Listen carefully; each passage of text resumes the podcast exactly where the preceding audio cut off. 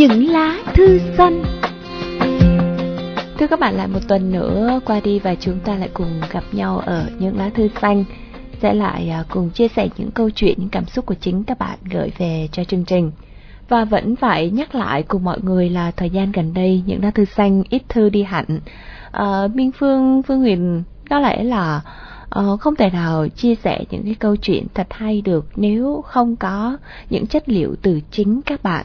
Vậy nên rất mong chúng ta sẽ dành ít thời gian của mình uh, viết thư cho Những lá thư xanh, chia sẻ những câu chuyện của mình đến Những lá thư xanh để chương trình làm chiếc cầu nối gắn kết những yêu thương ấy các bạn nhé. Và thư thì các bạn có thể gửi về cho Những lá thư xanh theo địa chỉ Những lá thư xanh số ba đường Nguyễn Đình Chiểu, quận một, thành phố Hồ Chí Minh. Email gửi về những lá thư xanh a m o c g m a i l chấm com, hoặc chúng ta cũng có thể inbox trực tiếp trên trang fanpage của chương trình. Rất mong là Những lá thư xanh sẽ trở lại uh, phong phú hơn với những bức thư và những câu chuyện của các bạn, để chương trình của chúng ta sẽ luôn là những giờ phát sóng được chờ đợi. Và trong tuần này thì uh, nói gì thì nói thì chúng ta cũng có một số lượng thư uh, đủ để chia sẻ đủ để chia sẻ đến quý vị. Và một lần nữa thì cũng rất mong là quý vị hãy dành thời gian để uh, viết thư cùng với chương trình Những lá thư xanh. Uh, biết đâu quý vị sẽ bắt gặp được những cảm xúc của mình, của bạn bè, người thân của mình. Và nhớ đón nghe chương trình Những lá thư xanh nha, nghe qua radio hoặc là chúng ta có thể nghe lại các số phát sóng trên trang web của đài ở địa chỉ là worldwideweb chấm vê o hát chấm com chấm vê en, ở mục radio cảm xúc quý vị nha. Và chúng ta sẽ bắt đầu với bức thư đầu tiên của ngày hôm nay. Bức thư này thì uh, Phương Huyền thấy là khá gần gũi với uh, Minh Phương nè. Không biết là Minh Phương có biết hoa đào của uh, miền Tây không? Hoa đào của miền Tây hả? À. Sao nghe lạ. Hay là ta? Chỉ biết hoa đào của Hàn Quốc sau chuyến đi vừa qua? Phương chỉ biết hoa đào của Hàn Quốc nè, hoa anh đào của... Uh, Đà Lạt nè, rồi ừ. hoa gì màu hường hường ngay chỗ hoa kèn hồng đó. Phủ ta. À, hoa kèn hồng. Hoa kèn hồng rồi, biết nhiêu đó rồi đó. Vậy hả? Ừ. Vậy là không biết hoa đào của miền Tây hả? Không hề biết luôn. Đà, miền Tây thì Minh Phương thấy là thường, ví dụ như ở gần trường Minh Phương thì có hoàng lan hoặc là bằng lăng, thì Minh à. Phương biết tới hai loại đó, tại vì ngày xưa có lên hái một lần, bị lên phòng bảo vệ một lần. Vậy thì nghe bức thư này đi nha. Bức thư của bạn Nguyễn Tân. Hoa anh đào miền nhiệt đới. Một loài hoa sao quen quá mà sao lạ.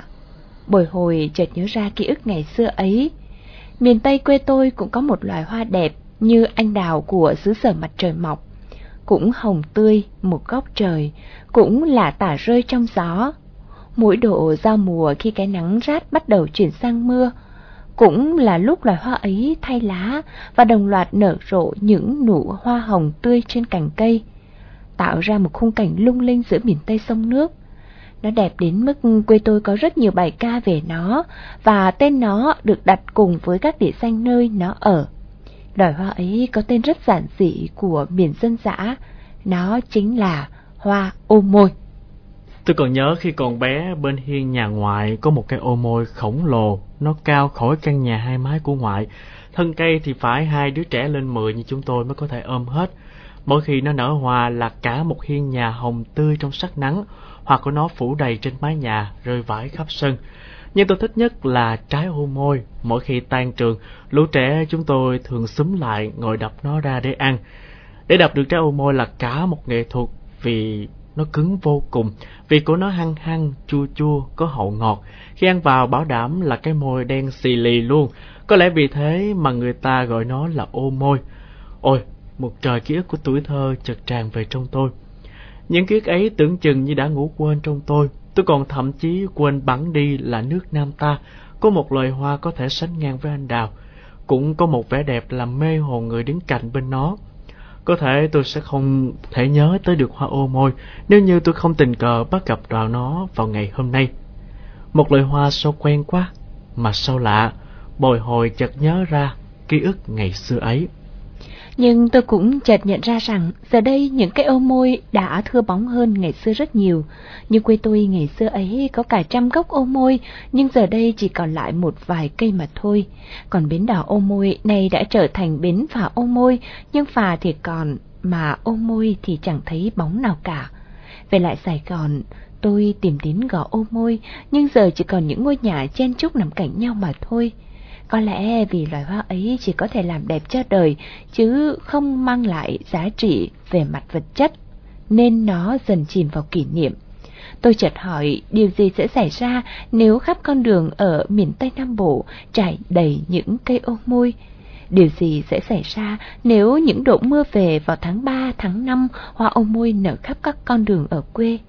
Có lẽ khi ấy, du khách ở các nước sẽ tìm đến chúng ta để ngắm hoa anh đào của miền nhiệt đới, phải không các bạn?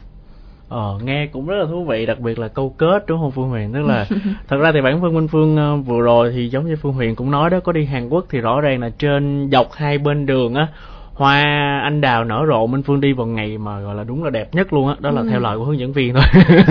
Thì à, hai bên đường hoa nở rộ luôn đó, cả một trời hồng luôn. Rồi có những con đường dành riêng cho khách du lịch tới đó thì hai bên bờ uh, cũng rất là nhiều. Rồi xa xa là những mảng màu vàng, uh, Minh Phương cũng không biết đó là hoa gì nữa, nhưng mà rất là đẹp. Tức là mình nhìn ngắm một cái cảnh sắc uh, trời thì trong ha, xanh ha, hoa thì hồng thì vàng ha, mình cảm thấy rất là thích thú. À, nói chung thời điểm mà Minh Phương đi Hàn Quốc là thời điểm mà Hàn Quốc và Nhật Bản đang vào rộ mùa hoa anh đào, cực kỳ đẹp luôn. À, và hồi nãy Minh Phương có nhắc cái bông hoa uh, đó là hoa kèn hồng, thì um, mình cũng có đúng cái cảm giác này. Khi mà mỗi năm cứ vào độ bắt đầu tháng ba, tháng tư thì những cây kèn hồng nó nở ngay trên con đường mà mình đi làm mỗi ngày, mỗi sáng, mỗi chiều đi làm về. Đó là đoạn Điện Biên Phủ mà đoạn hai chiều, từ khúc uh, vòng xoay Hàng Xanh cho tới vòng xoay Điện Biên Phủ. Thì ngày nào cũng vậy, cứ đi ngang đó là mình ngước nhìn, và trong suy nghĩ của mình luôn luôn là uh, tại sao thành phố không uh, phủ những cái con đường như thế, có những con đường đặc biệt như thế. Có nghĩa là không phải tất cả những con đường đều có thể trồng những cái loài cây này, nhưng mà một vài cái con đường mình trồng mà nó nó chỉ riêng cây này mà thôi, và cứ đúng vào tháng ba, tháng tư thì nó sẽ nở rộ. Mình thấy ở thành phố thì ngoài Điện Biên Phủ ra thì có đường Võ Thị Sáu nè, rồi là đoạn đường, đường lá me bay. Đoạn đường hình như là đường đường Võ Văn Kiệt nè, có rất nhiều đoạn đường có những cây kèn hồng như vậy. Tuy nhiên là nó bị bớt đẹp đi do là đường xá của chúng ta, mọi người cũng biết về cái ý thức giữ gìn vệ sinh môi trường á, mọi người còn rất kém ở chỗ này. Mình nhìn mà mình tiếc lắm kìa, mình cứ tiếc rằng là ờ giá như những cái con đường này nó sạch hơn, những cái lề đường nó được làm đẹp hơn, và không có những cái bao rác, không có những cái vỏ chai, không có những cái hộp xốp, thì biết đâu ờ, mình sẽ không phải tốn tiền bay đi Hàn Quốc ngắm anh đào. Ờ, đó là một câu chuyện dài và từ từ chúng ta sẽ kể với nhau. Nhưng quay trở lại với lá thư của bạn Tân á, thì thật ra thì có một điều là Minh Phương biết ô môi, Phương biết cái uh, trái ô môi, tại vì uh, nhà Minh Phương ngày Minh Phương nhớ cái trường hồi nhỏ thì cũng có trồng, và nhớ là mình cũng đã từng uh, giống như bạn mi, miêu tả đó là uh, đọc sao ta đọc cái trái ô môi, tức là mình phải lấy dao ha, mình mình bỏ từ trên bỏ xuống ừ, uh, cái vỏ, cái này nè, xong rồi mình tách ra. À. À, nhưng mà cái cái, cái cái trái nó như thế nào Phương hả? Cái trái nó dài dài uh, giống trái phượng không? Giống trái phượng không? Trái phượng thì nó nhỏ, nó bự hơn, nó dài vậy nè, nó dài chắc khoảng cỡ năm mươi xăng ti mét vậy đó, và nó à. đen đen và nó tròn tròn tròn do hả, thì mình phải gọc hai bên cái vỏ của nó, xong mình tách nó ra làm đôi. ừ. à, mình tách ra làm đôi thì mình ăn. Thật ra cái phần mà ăn được gọi là thịt đó, có chút xíu ngậm ngậm cho vui vậy đó, nhưng mà nó dễ thương đúng không? À, thì cái đó là hồi nhỏ mình Phương đi học, nhưng mà lúc đó thì giống như là lúc mà mình chưa có cảm nhận được vẻ đẹp của hoa, đó là mình phải chuyển về thành phố mình học rồi, cho nên là hoa có nở thì mình cũng không biết. À, qua những chia sẻ này của bạn Nguyễn Tân thì Phương Huyền cũng thấy một bài viết à, sẽ được phát sóng ở, ở trong chương trình à, Cửa sổ văn học ở chuyên trang văn học tuổi xanh của một cây viết khác cũng ở miền Tây, cũng nói về ô môi.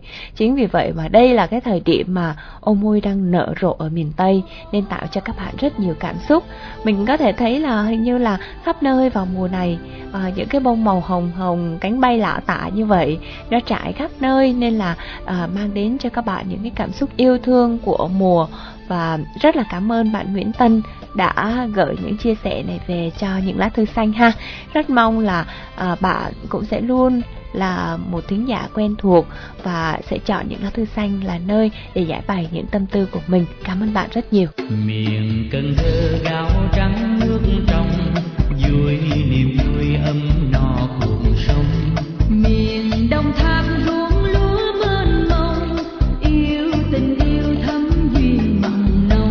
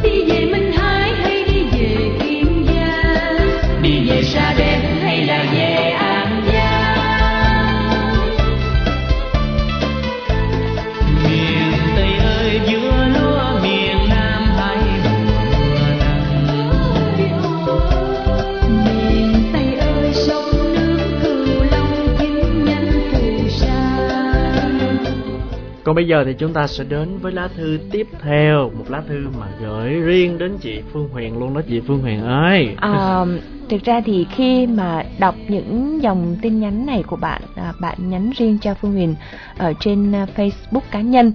À, lúc đầu đọc thì mình còn không nhớ ra là bạn đang nói câu chuyện gì, bởi vì là sau này Phương Huyền bị một tám ngày cái status không có à nha, dạo này là ngày chỉ có một thôi đó. À, nhưng mà cái bệnh của mình là hồi trước ấy thì cái gì cũng nhớ, nhưng sau này thì xác định lại một điều là cái gì cần nhớ thì sẽ nhớ, còn có những chuyện thì xong thì thôi uh, cho nó qua. Nhưng mà sau đó khi mà đọc uh, những chia sẻ của bạn xong thì Phương Huyền mới lật dở lại Facebook của mình vào cái ngày mà bạn gửi thì mới biết được bạn đang nói đến câu chuyện gì. Đây là những dòng tin nhắn của bạn à, Tiên.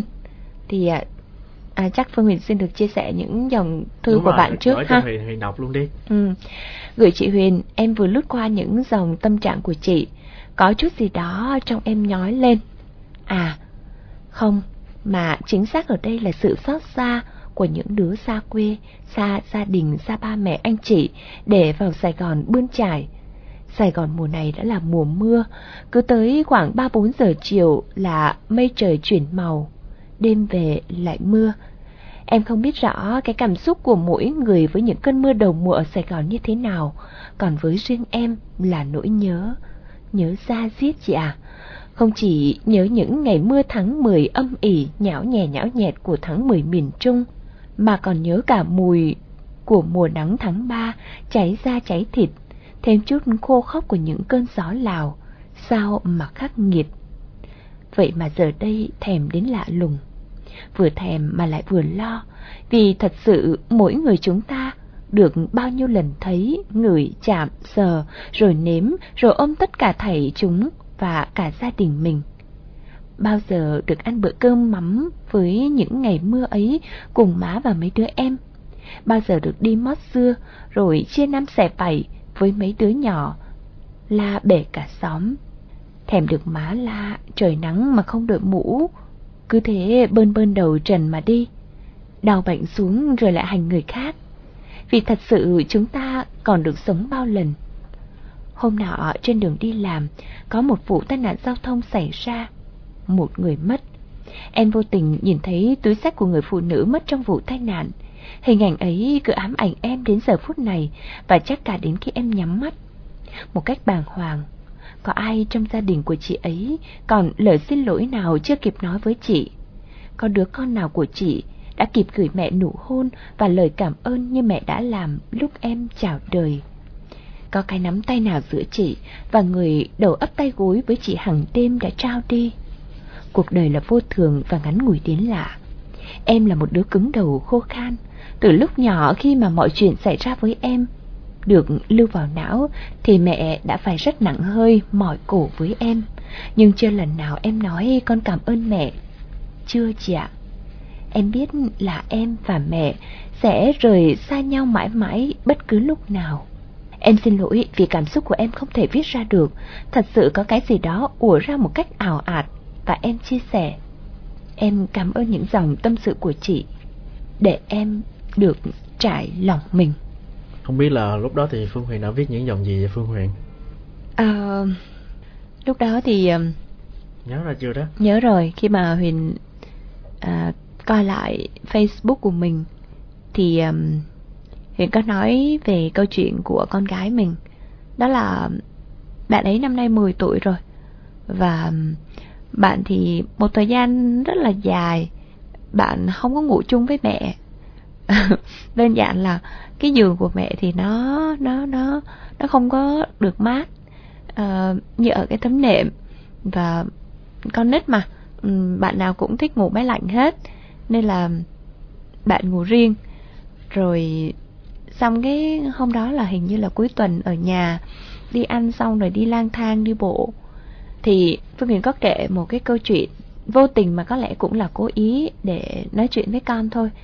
Là con biết không, có những người nhiều khi buổi tối người ta đi ngủ bình thường, rồi sáng người ta không thức dậy nữa, người ta ra đi mãi mãi. Và nếu mà những gia đình nào có những người ra đi như vậy thì cái người ở lại nhiều khi rất là buồn, rất là trăn trở, bởi vì có thể rằng là họ đã chưa kịp nói với nhau một lời chào tạm biệt, một lời từ biệt nhau. Ờ, đôi khi họ cảm thấy ăn năn, đôi khi họ cảm thấy hối lỗi vô cùng. Tại sao mình đã không nói ra những lời đó với những người thân yêu của mình? Ừ, vậy nên mình sẽ có một cái cam kết nho nhỏ với nhau là trước khi đi ngủ thì mình sẽ ôm nhau, à, mình sẽ hôn nhau, nói lời chào tạm biệt. Và sáng mở mắt ra thì à, bao giờ cũng sẽ mỉm cười và chào buổi sáng. Thì khi mình chia sẻ câu chuyện này, mình nói với con rằng là mẹ nói như vậy không phải là à, vì mẹ sợ hay gì đâu, nhưng mà mẹ muốn là à, mình không à, sẽ cảm thấy hối tiếc khi mà dành những lời yêu thương cho những người mà mình à, rất là à, trân quý. Và Phương biết không, lúc đó thì bạn im lặng, bạn im lặng vài phút, xong rồi sau đó tự nhiên bạn nắm tay mình rất là chặt. Rồi từ hôm đó thì gần như không cần phải kỳ kèo, tại vì mẹ rất là thích bạn ngủ chung, xong nói chuyện này nọ. Nhưng mà trước đây thì à, dùng đủ chiêu nào là ờ bây giờ mà không ngủ chung với mẹ thì ngày mai sẽ thế này, ngày mai sẽ thế kia, ừ. mẹ mẹ sẽ không cho này kia đại loại vậy. Còn bây giờ thì tự bạn buổi tối bạn sẽ leo lên giường bạn nằm. Là cái hôm đó lúc mà bây giờ nhớ rồi, lúc mà mình mình mình viết status đó là à, khi mà mình làm xong rất là trễ, mười hai giờ rồi, ngồi sửa bài xong vô thì đã thấy bạn nằm gọn gàng ở trên giường rồi. Nên là mình rất là cảm xúc về điều đó. Thì đúng là từ hôm đó thì bạn đã tự nguyện làm cái việc là ngủ chung với mẹ, mà bao giờ cũng chào mẹ, chúc mẹ ngủ ngon, xong rồi à, hôn cái, xong rồi sáng hôm sau thì à, chào mẹ buổi sáng. Thì có lẽ những dòng này nó đã tác động đến bạn à, Tiên à, khi mà bạn đọc được. Nên là bạn đã viết những dòng cảm xúc này bởi vì bạn là một người con ở miền Trung xa quê, ít có thời gian gần gũi với cha mẹ, với gia đình của mình. À, thật ra thì khi mà đọc à, bức thư chia sẻ của bạn Tiên đó, thì Minh Phương cũng cảm nhận một điều là dường như càng lớn thì chúng ta càng có nhiều nỗi sợ hơn. Đúng vậy. Và một trong những cái nỗi sợ đó là nỗi sợ mất mát. Chúng ta sợ là bản thân mình sẽ không có uh, chịu được những nỗi đau uh, như những gì mà chúng ta đã thấy. Tức là chúng ta biết nhiều hơn, chúng ta nhìn thấy nhiều hơn, thì chúng ta uh, tự uh, khiến cho mình sẽ phải uh, có nhiều cái lo lắng hơn. Ừ. Thì đó là cái giá của sự trưởng thành. Nhưng mà cái lo này thì Phương Huyền nghĩ rằng là cái lo này nó cũng là cái lo tốt thôi. Bởi vì khi mà chúng ta cảm nhận được điều đó thì chúng ta sẽ có cách suy nghĩ và cách hành động, cách sống nó khác đi. À, đó như cái cách mà cô bé của Phương Huyền thôi, con mới chỉ mười tuổi thôi, nhưng mà con cảm nhận được những cái gì mẹ nói nó là đúng, và con cảm nhận được thế nào là yêu thương. Và khi mà người ta yêu thương, người ta dành cho nhau thì người ta sẽ uh, có được những cái khoảnh khắc, những cái giây phút hạnh phúc hơn. Uhm, còn với bạn thì uhm, thật ra thì cái lo này nó mình mình hiểu được. Vì những cái điều bạn diễn tả, Phương Huyền cũng đã từng trải qua. Đó là mình cũng đã có những năm tháng sống ở mảnh đất miền Trung, và mình cũng hiểu được cái mất mát, cái khó khăn của miền Trung là như thế nào. Bao nhiêu cái vất vả thì nó đổ xuống cái vùng đất này. Vì vậy mà các bạn phải rời xa quê, phải đi lập nghiệp ở một nơi khác. À, may mắn như Phương Huyền thì cả gia đình của mình đã vào trong này rồi, được ở gần nhau. Nhưng mà đúng là những cái năm tháng khi mà mình đi học đại học, uh, mình muốn về quê, rồi là mình muốn được gần gũi bố mẹ, gần gũi gia đình, nó cũng khó khăn vô cùng. Vậy thì thôi, khi mà mình nghĩ tới điều này rồi thì mình sẽ có cái cách sống nó khác đi bạn ha. À, như Phương Huyền nói hồi nãy đó, thì tất cả những cái nỗi nhớ đó nó làm cho mình trở nên sống tốt hơn. À, khi mà mình biết yêu thương, mình biết rung động, mình biết cảm nhận và mình biết chia sẻ, thì những cái đó nó sẽ làm cho con người mình uh, trở nên biết tha thiết với cuộc đời này hơn.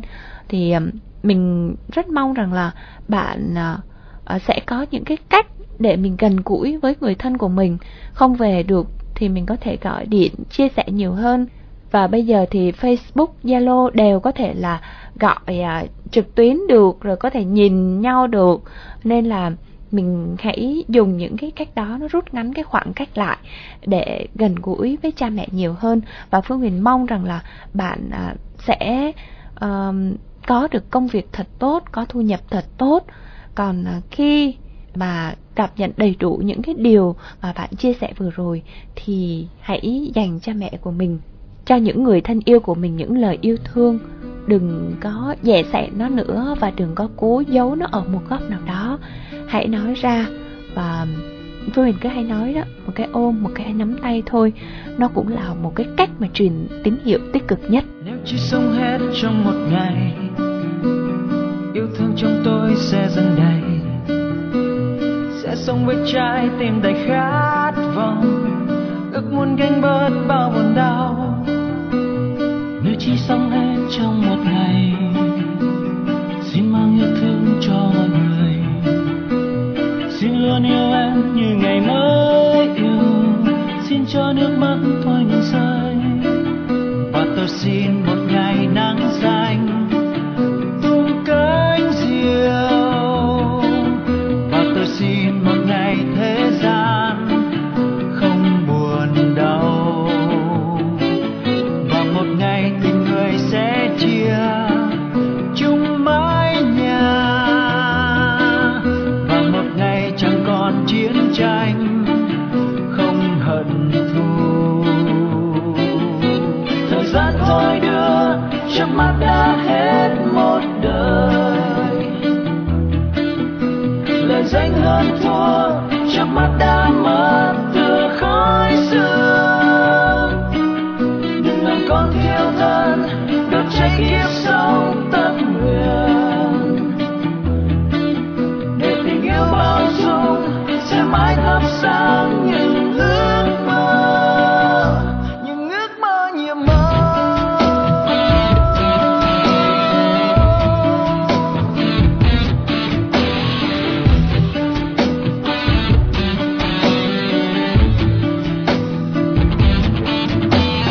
Nếu chỉ sống hết trong một ngày, xin mang yêu thương cho mọi người, xin luôn yêu em như ngày mới yêu, xin cho nước mắt tôi ngừng rơi, và tôi xin một ngày nắng xanh tung cánh diều, và tôi xin một ngày thế gian không buồn đau, và một ngày tình người sẽ chia chung mái nhà, và một ngày chẳng còn chiến tranh không hận thù.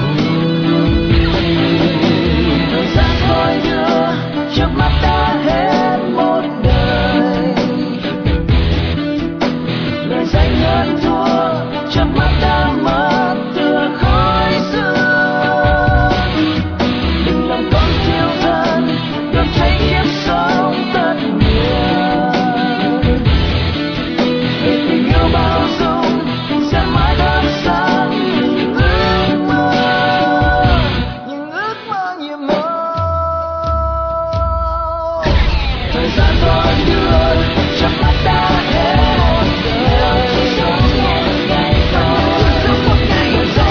thua trong mắt ta mất tựa khói xưa. Và nếu chỉ sống một ngày thôi, đốt cháy kiếp sống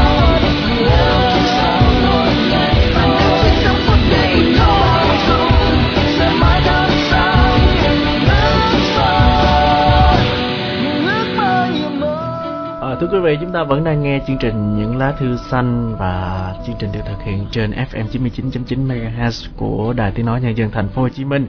Vừa rồi thì chúng ta đến với tâm sự của một bạn có tên là Tiên, và trước đó thì là của bạn Tân về một loài hoa.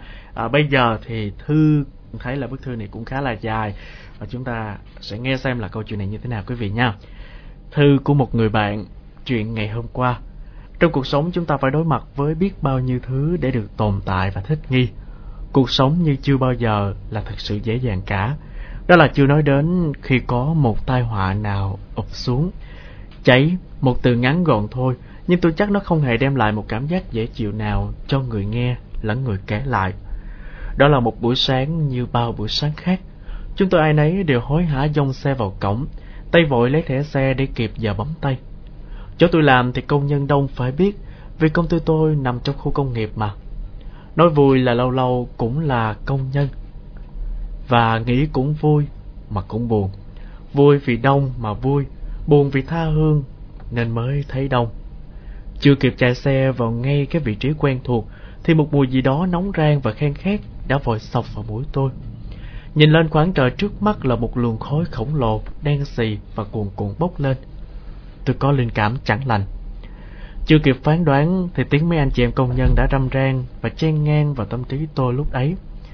Cháy tụi mày ơi, bên kia công ty kia đang cháy lớn lắm, cháy lan đến bốn năm công ty luôn rồi.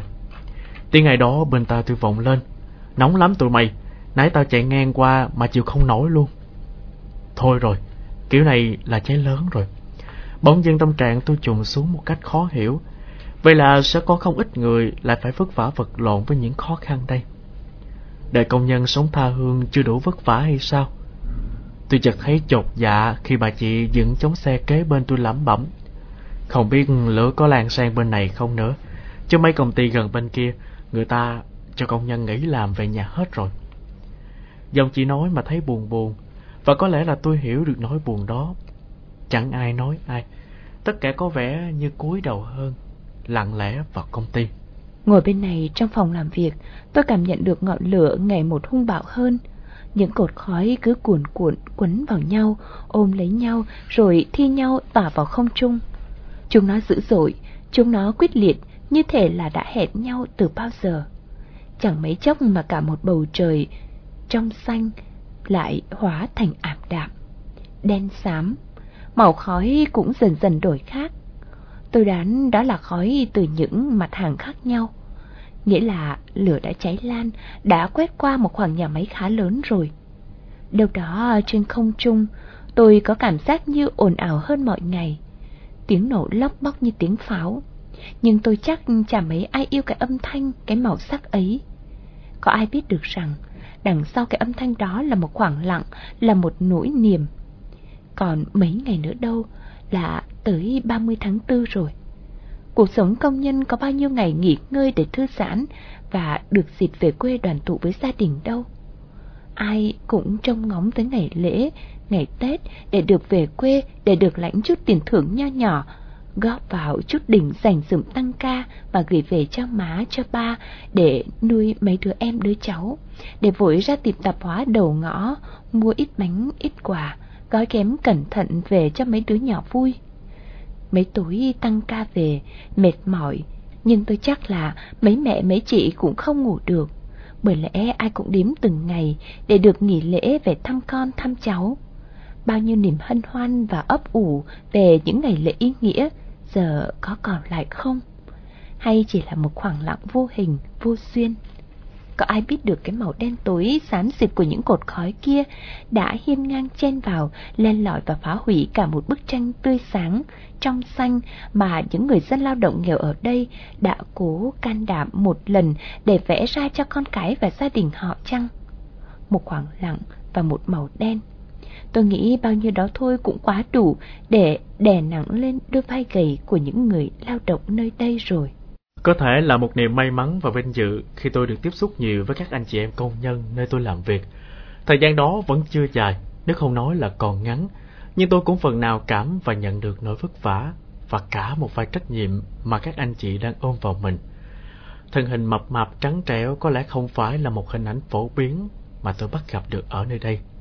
Không phải do bản chất công việc quá vất vả hay là bữa ăn ở công ty quá nghèo nàn, mà có lẽ là vì tình yêu thương, trách nhiệm và niềm khao khát cho một tương lai tốt đẹp hơn mà ai ai cũng phải cố gắng.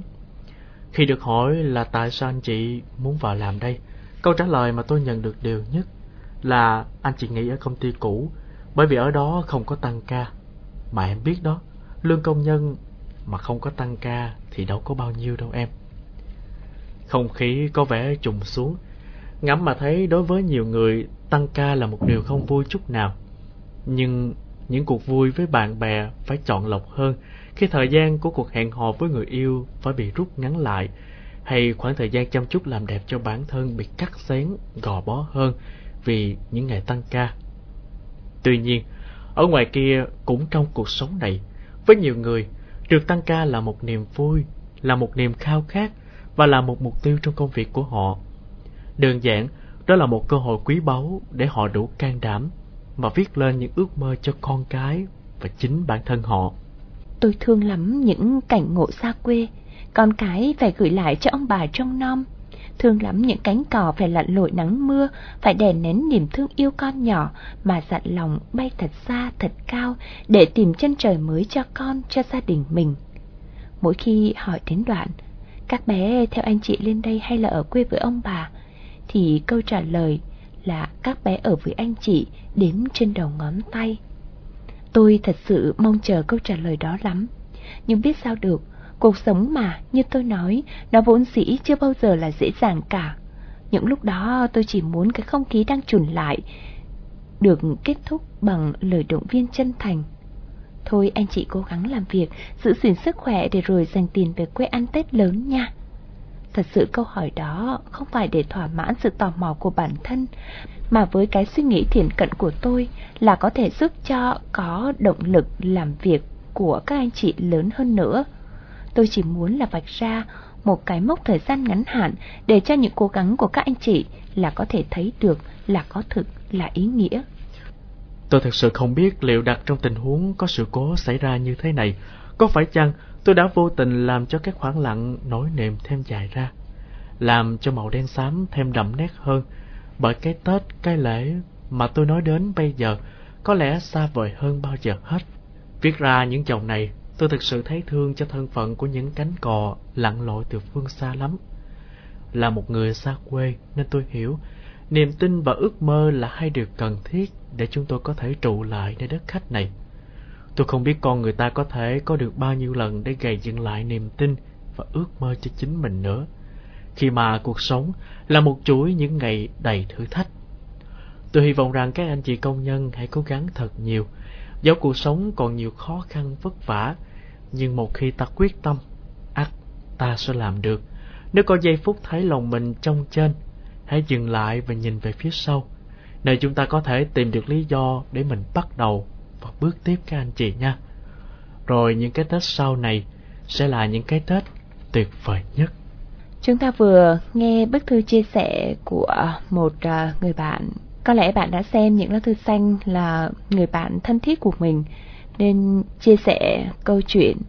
Bạn là người, như bạn nói đó, mình được gần gũi với những người công nhân lao động, nên hiểu rất rõ cái khó khăn của công nhân. Tất cả những điều bạn nói uh, trong bức thư này không phải ai cũng cảm nhận được, nhưng mà khi mà mình được uh, tiếp xúc nhiều với các anh chị em công nhân. Trước đây thì mọi người cũng biết là có chương trình radio công nhân nè, à, rồi những cái buổi giao lưu, các cái chương trình kết nối cảm xúc, cảm xúc online, thì tất cả những chương trình đó thì anh chị em công nhân khá nhiều, và mình cũng có nhiều thời gian mà sống ở, ở khu vực Bình Dương hay là khu vực uh, ở Thủ Đức thì um, hiểu rõ những điều này lắm. Mình gặp những cái hoàn cảnh rất rất khó khăn, có khi cả chục năm họ không dám về quê, bởi vì là một chuyến về quê như vậy thì tốn kém rất là nhiều. Mình biết vé xe, vé tàu Tết nó tăng biết bao nhiêu, rồi về quê thì lại một cái tâm lý là không thể về tay không mà phải có đồng quà tấm bánh, nên là thôi ráng ở lại ở lại như vậy, mà cứ ở lại hoài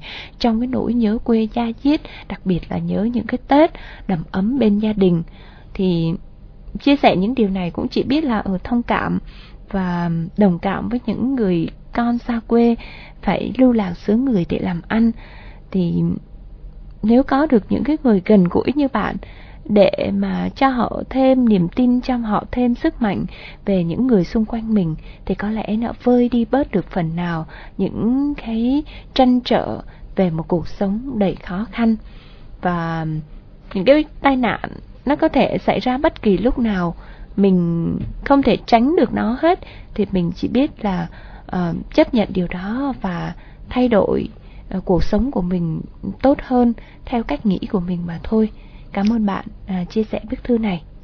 Thật ra thì có một điều uh, Minh Phương cũng muốn chia sẻ chút xíu nữa thôi, đó là với những anh chị em công nhân, rõ ràng là uh, mỗi người trong chúng ta sẽ đều có những cái vất vả, và đa phần thì chúng ta sẽ nhìn thấy là mình vất vả nhất, đúng không Phương Huyền? Ừ.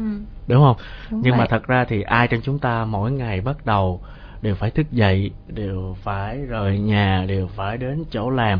Mỗi người sẽ có những cái nỗi lo rất là riêng, có những khoản chi phí uh, phải bù đắp, rồi có những cái kế hoạch ước mơ riêng, và ai trong chúng ta thì cũng có những cái vất vả, những cái mệt nhọc riêng cả. Chúng ta không hề đơn độc đâu ạ. À. Và may mắn một điều là chúng ta còn sức khỏe, còn có khả năng làm việc, thì quý vị hãy cùng nhau cố gắng để chúng ta xây dựng cho một cuộc sống tốt đẹp hơn. À, rồi sau khi mà chúng ta vượt qua những cái giai đoạn khó khăn đó thì chúng ta nhìn lại và chúng ta thấy rằng là ừ, thật ra thì khó khăn nó không có đáng sợ. Quan trọng là chúng ta xác định được cái con đường mình đi, chúng ta cứ cố gắng hết lòng thì Minh Phương à, nghĩ rằng là mọi thứ tốt đẹp nó sẽ tới. Chúng ta cứ tin và bước tiếp quý vị nha. Ừ. Đừng có quá uh, nản lòng và khiến cho cuộc sống của chúng ta là những chuỗi ngày nặng nề, mệt mỏi thì nó cũng không phải là một điều hay ho. Mình thấy có một điều cũng cần phải nhắc, đó là thời gian gần đây thì lãnh đạo thành phố rất rất là quan tâm tới đời sống của công nhân, và đặc biệt là thời điểm Tết, năm nào cũng có những cái chuyến xe nghĩa tình cho công nhân về quê ăn Tết.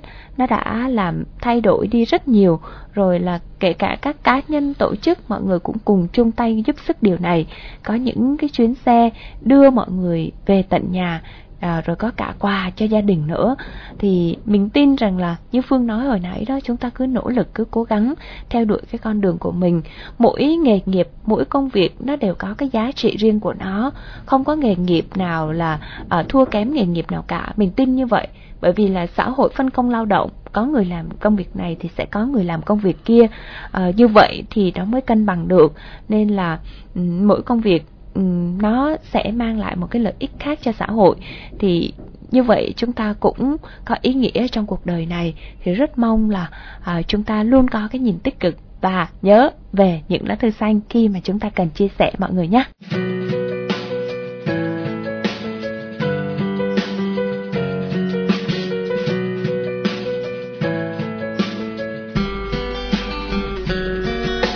Tiếng cười xa dần bỗng như than tuyệt vọng, bóng hình xa dần còn lấp sông màn đêm.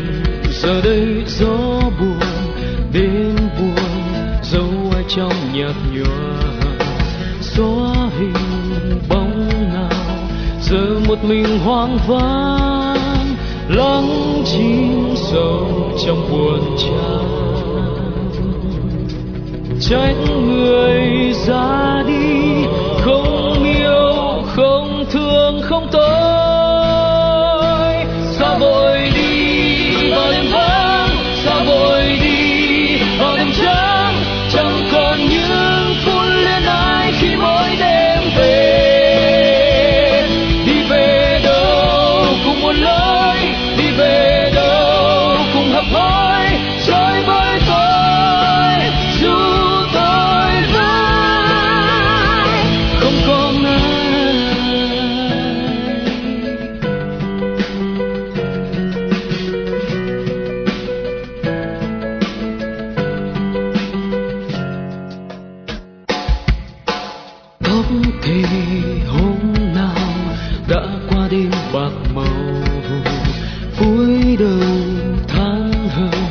dù cho ngày xanh. Còn đâu ước nguyện không thể sẽ bên nhau trọn đời. Cuối trời xa người giờ một mình tôi mãi mãi chìm sâu trong sầu. Chúa còn thương tôi nhưng sao tôi không thương tôi. Sao vội đi vào đêm trắng, chẳng còn những phút luyến ái khi mới đã về. Đi về đâu cùng buồn lối, đi về đâu cùng hấp hối.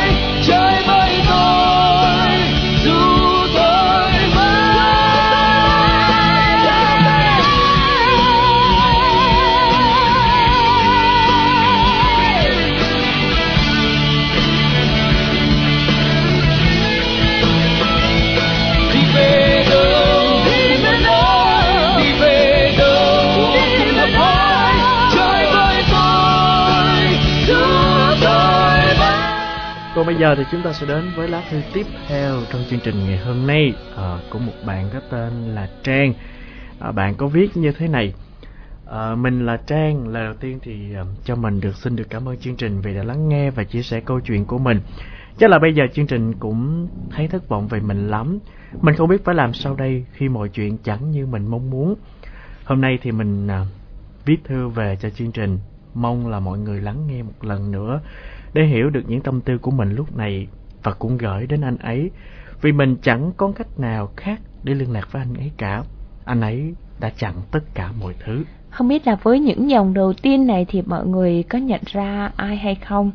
À, thật ra đây là một câu chuyện mà đã có nhiều thính giả chờ đợi. Có inbox cho Phương Huyền là rất chờ đợi xem là cái kết của ngày ba mươi Tết nó như thế nào. À, thì cái kết của ngày ba mươi Tết hôm rồi, à, người bạn của Trang đã chia sẻ về cho chương trình. Và cũng rất là bất ngờ khi hôm nay mà những lá thư xanh lại nhận được bức thư này của Trang để một lần nữa lại nghe giải bày. Thì bây giờ mình sẽ đọc bức thư này xong, à, sẽ nhắc lại một lần nữa để mọi người hiểu câu chuyện. Rồi à, cũng muốn nghe chia sẻ ý kiến từ Phương xem là à, như vậy là như thế nào ha. Đây là những dòng tâm sự bạn gửi cho người yêu của mình. Anh à, sao đến bây giờ anh mới chịu trả lời em? Anh biết không, bao ngày qua em vẫn mong ngóng từng ngày để nghe anh nói. Chắc giờ này anh giận em lắm phải không ạ? Giờ này thì em cũng như anh vậy, chẳng biết nói gì hơn ngoài hai từ xin lỗi. Nhưng em luôn cảm nhận được rằng anh sẽ gửi thư cho em mà. Cảm ơn anh đã không im lặng với em nữa. Em cũng đã nghe những gì anh nói và em hiểu tâm trạng anh như thế nào. Thật lòng em xin lỗi, vì em mà mọi chuyện ra nông nỗi này. Tất cả là do em. Nhưng anh à, hãy nghe em nói một lần này nữa mà thôi. Em không biết đây có phải là lá thư cuối cùng gửi cho anh không, nhưng em vẫn muốn nói hết mọi chuyện để anh hiểu. Dù anh hiểu hay không cũng được, hay là trách mắng em gì cũng được. Em chấp nhận mọi thứ vì lỗi là do em. Hôm nay em viết cho anh những dòng này mà lòng em đang nặng trĩu, tâm trí em đang rối bời anh à.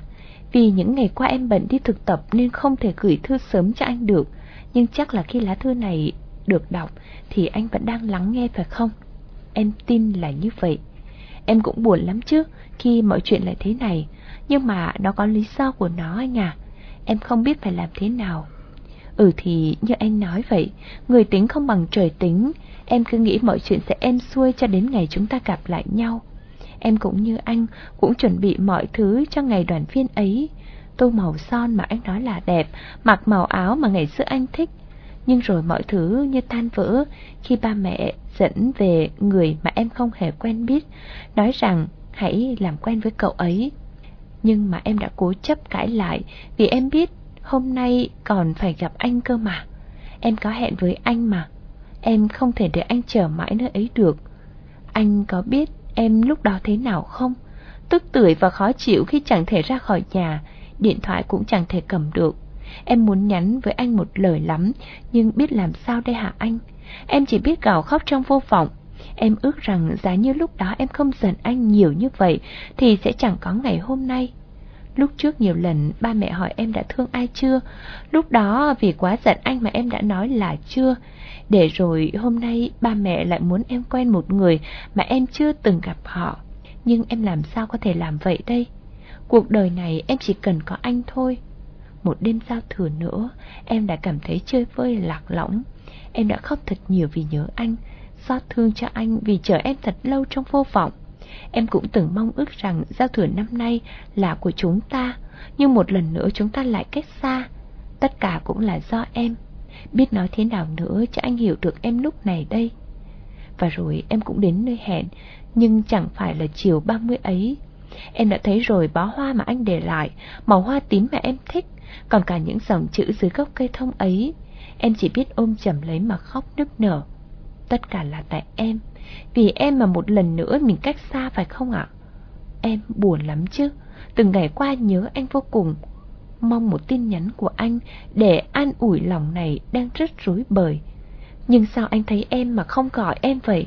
Có lẽ nào anh không muốn nhìn thấy em nữa? Anh biết không, em đã phải chạy đôn chạy đáo để tìm anh, nhưng chẳng biết anh ở nơi đâu. Anh đã nói gì khiến những người bạn của anh cũng xa lánh em? Chẳng ai nói cho em biết nhà anh ở đâu, cũng chẳng cho em biết anh đã đi hay chưa. Em cũng đã đến những nơi anh đã từng đến, nhưng không sao tìm được anh. Nhưng rồi em cũng biết anh đã đi rất sớm, anh buồn nhiều lắm phải không anh? Em giờ đây cũng rất buồn, chẳng lẽ nào anh không còn tin em? Anh định nhường em cho người khác thật sao? Hôm nay lòng thật buồn và nhớ anh. Thời gian này em thực tập nên rất bận rộn, chỉ có thể viết đến đây thôi.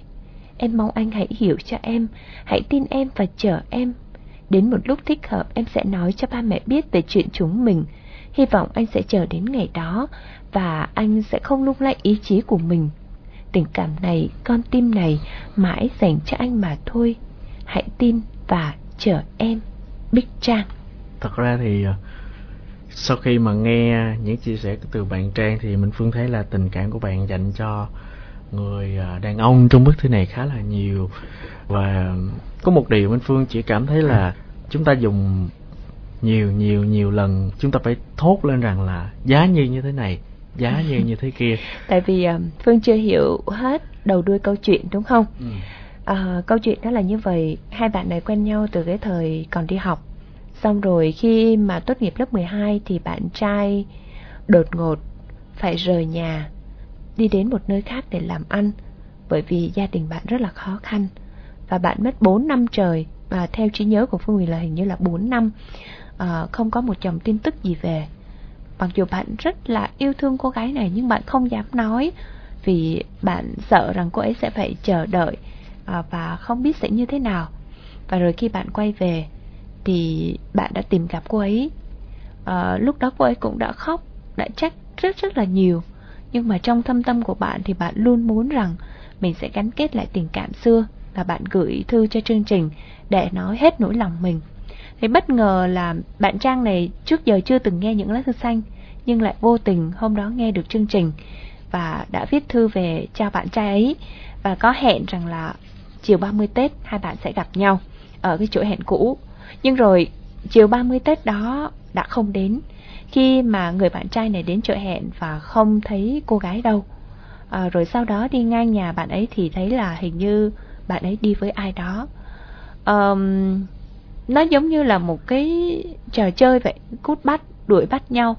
Thì khi nhận được bức thư của bạn trai này, mình thật sự mình cũng không không không hiểu hết được vấn đề là như thế nào. Nhưng mà mình nghĩ rằng là ở thời buổi này mà các bạn không thể liên lạc được với nhau. Và trong bức thư, và lần nữa thì mình có nói là mình nghĩ cái tình cảm đó có thể là nó không không thật sự là chân thành. ừ. Và chắc chính vì điều đó mà bạn trai đã cắt mọi liên lạc với Trang. um, Nhưng trong bức thư gửi về của Trang ngày hôm nay, Trang lại nói là Trang không biết nhà của người bạn này. Thì với mình cũng hơi bất ngờ một chút. Tại sao hai bạn học chung với nhau, chơi chung với nhau bao nhiêu lâu mà bây giờ không biết nhà của nhau? Rồi thật sự là với cái thời đại này mà không thể liên lạc với nhau, không tìm cách để chạy đến bên nhau, um, thì nó có cái gì đó mình cứ có cảm giác là nó sai sai á Phương. Nghĩa là khi mà ngày ba mươi đó không đến thì hôm nay bức thư đó là như vậy đó. À, tức là một cái sự giải thích à, rõ ràng hơn cho câu chuyện đúng không? À, nói chung chuyện thì Minh Phương có vẻ là hơi uh, sao ta? Minh Phương cảm thấy hơi uh, hơi tiếc một điều là uh, chúng ta khi mà chúng ta có những cái vấn đề xảy ra, chúng ta không có vội vàng, uh, chúng ta không chạy đi tìm hiểu thật hư của vấn đề, chúng ta không nói với nhau những cái uh, lời giải thích, mà chúng ta chọn cái cách áp đặt suy nghĩ lên suy nghĩ của người khác.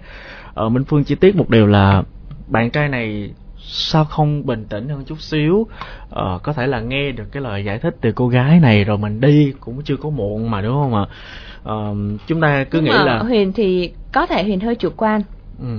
Huyền hơi chủ quan vì Huyền nghĩ là khi mà ba mẹ của bạn ấy nhét về một người bạn thì không có lẽ nào bạn không thể nhắn một cái tin cho người kia. Bạn nói là bạn không thể cầm điện thoại, bạn không thể bước ừ. ra ngoài. Nó cứ phi lý làm sao đó. ừ. Bởi vì ba mẹ bạn không hề biết rằng là bạn có hẹn với một người khác để cấm bạn cầm điện thoại. Ở đây nó không phải là cái cuộc tình giống như kiểu là Romeo Juliet hay gì đó, đúng không?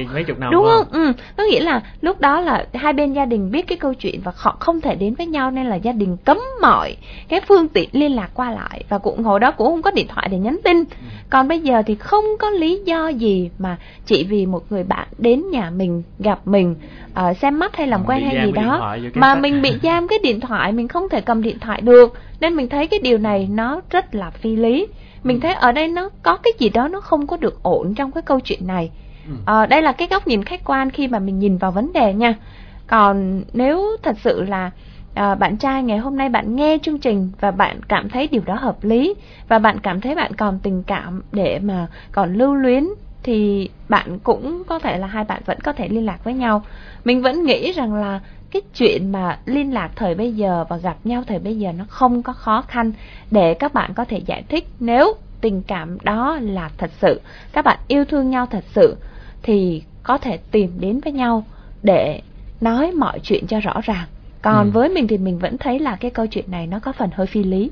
Thì giống như anh Phương nói đó, thì bây giờ là coi như là chúng ta cho nhau, không phải cho nhau một cơ hội để tiếp tục mối quan hệ hay một cái gì đó về một tương lai, mà cho nhau một cái cuộc gặp để chúng ta nói rõ với nhau mọi thứ. Rồi lúc đó thì chàng trai có ra đi thì cũng không muộn màng, đúng không ạ? Nhưng mà chúng ta sẽ giải quyết được những cái khúc mắc, những cái điều mà chúng ta còn hoài nghi, còn hiểu chưa đúng về nhau, thì một lần gặp mặt, một lời chia sẻ với nhau, có thể là không cần phải gặp mặt, điện thoại nhắn tin cũng được. ừ. Nhưng mà Minh Phương nghĩ luôn luôn có cảm giác là khi mà chúng ta nói được mọi thứ hết ra thì nó sẽ dễ dàng hơn rất là nhiều, ừ. dù là à. có mối quan hệ có thể không sẽ tiếp tục được. Và cũng muốn nói với các bạn rằng bạn bây giờ đang đi thực tập tốt nghiệp, có nghĩa là bạn cũng còn rất là trẻ, chưa có ra trường, thì tình cảm mình cũng không biết là nó chắc chắn đến mức độ nào. Khi mà nhắc đến chuyện thực tập thì Phương nhớ, có cảm giác là bạn này luôn luôn là mọi thứ của bạn có hơi bị uh, hơi bị over ta, lên over. Đúng không? Đúng không? Tức là đó. Hơi bị quá lên mọi thứ. Ừ. Thật ra thực tập thì thực tập chứ đâu đến nỗi mà thực tập. Mình thấy là bây mà. giờ mình làm một chục việc thì mình vẫn còn thời gian để mình Facebook, Zalo rồi này nọ, đúng không Phương? Đúng, vẫn post hình vẫn sờ, đúng không? Thật ra thì quan trọng là Phương nghĩ là cái cách sắp xếp thời gian của mình thôi. Đúng. Và trong cái câu chuyện này mình không có kết tội nha, chưa hề kết tội hay gì hết, mình chỉ thấy là nó phi lý nên mình nói ở đây. Và muốn nhắc các bạn một điều nữa là tình cảm thì đừng bao giờ mang nó ra đùa giỡn. Tình cảm nó là cái điều thiêng liêng nhất ở trong cuộc đời này. Vì vậy khi đã có tình cảm thì phải biết trân trọng nó, có cái cách nào đó để chúng ta giữ cái tình cảm đó.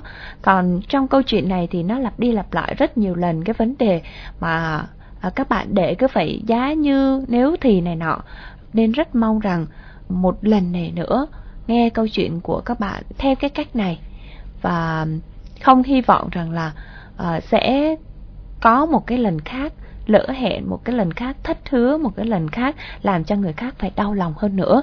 Cảm ơn bức thư của Trang ngày hôm nay, dù sao cũng rất rất cảm ơn khi mà uh, bạn đã chọn những lá thư xanh lần nữa làm chiếc cầu nối để chia sẻ những điều này. Và chúng ta sẽ kết lại chương trình ngày hôm nay với ca khúc mà bạn Trang yêu cầu, Đừng Chúc Em Hạnh Phúc. à, Cảm ơn sự quan tâm theo dõi của tất cả quý vị thính giả, và mong sẽ nhận được thật nhiều thật nhiều những bức thư gửi về cho những lá thư xanh ở địa chỉ những lá thư xanh số ba đường Nguyễn Đình Chiểu, quận một, thành phố Hồ Chí Minh, email những lá thư xanh a m o c gmail chấm com, hoặc inbox trực tiếp trên trang fanpage của chương trình các bạn nhé. Tận cùng trong em vẫn không hiểu đã sai điều gì khiến anh lạnh lùng rồi thay đổi. Nghìn trùng xa xôi chia đôi ngăn cách hai con người, chính ở trái tim không còn yêu.